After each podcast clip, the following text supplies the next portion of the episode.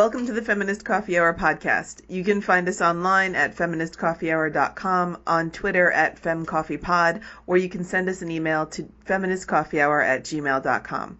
I'm Elizabeth. And I'm Karen. And today, as always, we have a very special guest. Would you like to introduce yourself? Sure. First, thank you very much for having me today. Uh, my name is Antonia Kirkland. I'm the global lead for legal equality and access to justice at Equality Now, um, which is an international human rights organization. We met one of your coworkers at a podcast for women in podcasting. And, called Work uh, It. Called Work It, yeah. and, NPR. yes. Can you tell us more about Equality Now? So, Equality Now is an international human rights organization, and our mission is really to achieve legal and systemic change that will help promote the rights of women and girls around the world. And we work in partnership with local grassroots groups, activists, parliamentarians who are progressive to really protect the rights of women and girls. And we use international and regional law primarily to do that. What are your current projects and what countries are you currently working in? We're working in many countries. We focus on four thematic areas within women's and girls' rights. Those are end sex trafficking, end harmful practices like child marriage and female genital mutilation or FGMC, and also legal equality issues and access to justice issues, particularly around sexual violence, with a focus on adolescent girls. But we work really in partnership with groups that have often national campaigns that they would like us to highlight at the international or regional level to get that kind of legal reform that will better protect the rights of women and girls under the law. And sometimes it's to get the law implemented if there's already a good one in place. This podcast will probably air in uh, April or May. So, is there anything on the horizon for this spring you'd like to talk about? Sure. We have several campaigns that are ongoing long term that the general public can take action on our website. So, they can send petitions, they can sign letters, and there's several campaigns that are going on right now. So, for example, in the US, we're working with several groups like the ERA Coalition and VA Ratify ERA to try to get an equal rights amendment in the U.S. Constitution. Uh, what, would, what would that be? So the equal rights amendment would be to explicitly call for equality and non-discrimination on the basis of sex in our Constitution, uh, because right now there's sort of provisions that you can use to argue for equality, but nothing that's really clear and that would better protect our rights as women and girls here. So that's one example. Another example is we have a national end child marriage coalition in the US that is focusing on trying to get states to raise their minimum ages of marriage to 18 uh, with no exceptions. And also, most importantly, at the federal level, is since there's no law in place, to get a provision that allows a defense to statutory rape if the parties are married. So basically, it's endorsing child marriage at the national level, um, as well as sort of condoning sexual violence against minors just because they're already married. So that's one big campaign, and people can write to their congresspeople through our website and petition them to change that. I have questions about both of those campaigns. So the Equal Rights Amendment, the fight for that has been going on for a very long time. Can you just talk mm-hmm. a little bit about that? Maybe just a very small amount of the history for people who don't, and then what the status of that is right now. So the Equal Rights Amendment to the Con- U.S. Constitution was proposed way back when, and then the deadline for ratifying it passed, and there weren't enough states that had ratified it. There were still three more that needed to do that. And so it kind of died out for a while. But the last couple of years, it's really been picked up again by activists, including the ERA Coalition, elite organization and others. And in the last year, two more states have ratified, Nevada and Illinois. So now we're only one state away from having enough states to have ratified it. Then there will still be issues that Congress will need to address in terms of the ratification deadline having passed and some states having rescinded. But we're optimistic that if we do get that last state, that'll become part of the Constitution, which means that women girls' rights on a range of issues will be better protected. And do you have any predictions about what that one last holdout might be? The last state that you need to ratify? Somewhere where uh, potentially listeners could target their efforts? Yes, so Virginia has been actively looking at it this last month when they've been in session. North Carolina is also one of the states that's maybe looking at it closely this spring. I think Arizona, there's about 10 more that you can see on our website. Send messages to your local state legislatures. I remember the ERA is where I first learned about bathroom arguments that I think are still highly relevant today. I'm not sure if that's where it started, but in my mind, historically, that's where I first learned of them or the context in which I first learned of them, which is if we ratify the ERA, then we would not be able to have men's and women's locker rooms and you would have to shower all together. yeah, I can't say I've heard that um, argument. We think it's really important because individual laws and pieces of legislation are much more easily rescinded or taken back, whereas constitutional protections are lot harder to change. And also, it means that when the Supreme Court looks at cases of women's and girls' rights, they'll do it with a much more critical eye. So, right now, like any case that comes on sex discrimination is at a lower level of review. So, it's much easier for women and girls to be discriminated against. So it's really important that we do get that. And we're one of the few countries in the world that does not have a specific equality provision. So I think others are looking to us also to do the right thing.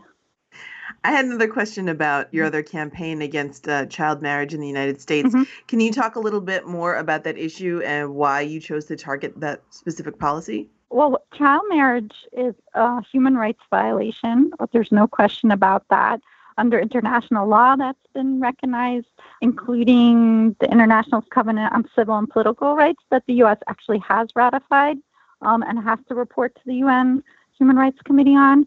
It's an issue here. People think it's just an issue abroad, but in fact, there was a study done uh, a few years ago that between 2000 and 2010, almost a quarter million of children below the age of 18 have been married. So that's quite a large number.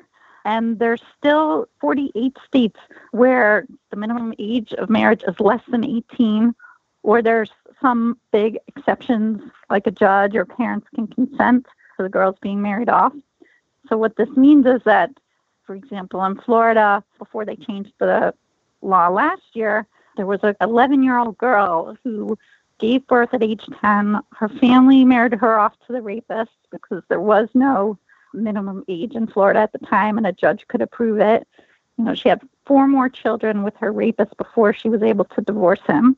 So it really has a negative impact on girls' lives. This case is particularly extreme, but could you speak to some other negative impacts that, that might come to children in marriages?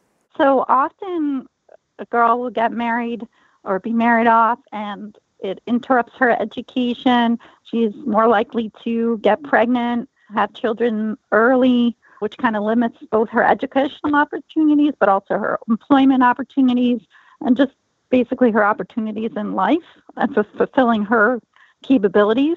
So we see it as something that really needs to be eliminated as soon as possible.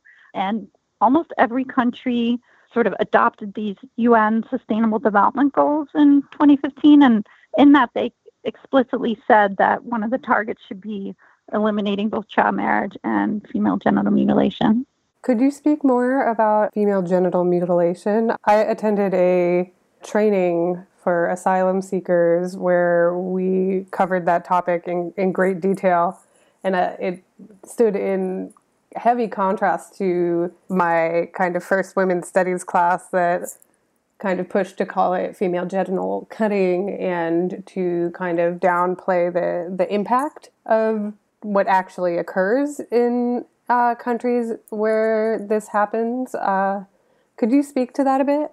So, female genital mutilation is a harmful practice that is practiced in primarily 29 countries, but obviously with globalization and immigration, but also with religious beliefs even here in the US, it happens everywhere around the world. The World Health Organization estimates that it affects about 200 million women and girls, or has affected that many. And in the United States itself, over 500,000 women and girls it's thought have undergone FGM. That's a conservative estimate. I heard a, a much higher estimate than that. Yeah, that is on the conservative side. It's hard to know exactly, of course, because not everybody reports, um, or very few do actually report. But in terms of, you know, the harmfulness of it, it ranges because there's, well, the World Health Organization categorizes four different types of FGM. So most extreme would be the removal of all the external genitalia and stitching up. And then the sort of lightest one would be piercing, type 4, but still that can have health consequences in terms of not just like future childbirth, but also possibly even death. And we've worked on a case in Egypt where a girl died when a doctor performed it on her. So yeah, there's many risks and long-term impacts, both psychologically as well as physically. Yeah, and also the stitching is more common than I had realized, uh, and the difficulty in daily life, in urination, in menstruation, was really made so clear to me in this training that I think, given that and the prevalence of how many women and girls in New York in particular are taken overseas to have this done and then brought back, was really impactful to me. so I've, I've become quite passionate about it. So I'm, I'm very grateful to your organization for working towards limiting that? And what are some of the ways in which Equality Now does that? So it's interesting that you mentioned that practice of, you know, taking girls home to their home country on vacation for that cutting because we know that it might happen here, but it might also happen when they're visiting family in other places. So we did work on legislation to get that banned in the federal law. And in terms of state laws, we work with direct service providers that you know, help girls and women in these situations. And we sort of help them with the policy and the advocacy side of their work. Yeah, and then just to mention that right now, the federal law on FGM is being discussed in court. So we've put in an amicus brief in Michigan where a case against two doctors and really arguing that the U.S. should keep that federal law against FGM in place because one, it's the right thing to do for women and girls, but also to because it's their obligation under international law to have those protections in place. Do you have any thoughts about how we could better enforce these laws within the United States? Because I've only recently learned that FGM is done in the United States sometimes. How do you think we can tackle it? I mean, it's already illegal, but how do we mm-hmm. how do we enforce that? How do we um, how do we actually eradicate the practice? So I think what is really important is to have it at both levels, is to have it at the federal level, which we've had for a while now, but also to have it at the state level. Because when law enforcement and health providers and so on know what the state law is, they can better protect girls in their home state. So we do have a petition on our website that people can go to. There's one bill in Massachusetts that should be considered soon that people can send messages there. But there's also fact sheets on laws state by state and where there aren't laws where we still need them. I think what a lot of Americans might not know is that they might mm-hmm. associate uh, FGM with African mm-hmm. immigrants mm-hmm. or with Muslims.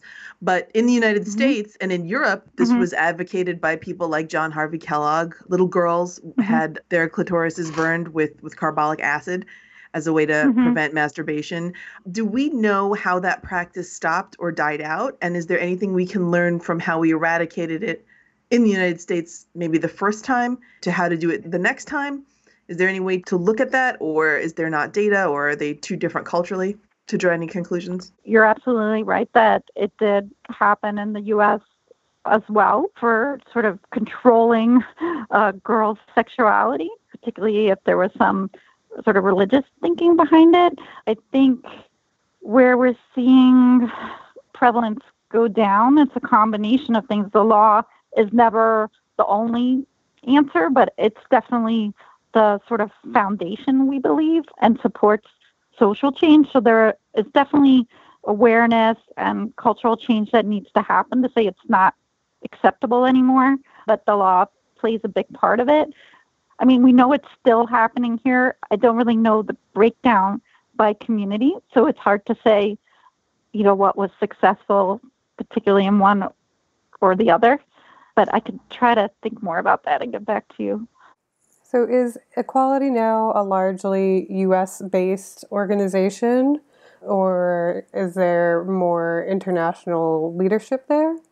We are international, um, both in the sense of having offices in different parts of the world. We also have our membership network that spans 160 countries.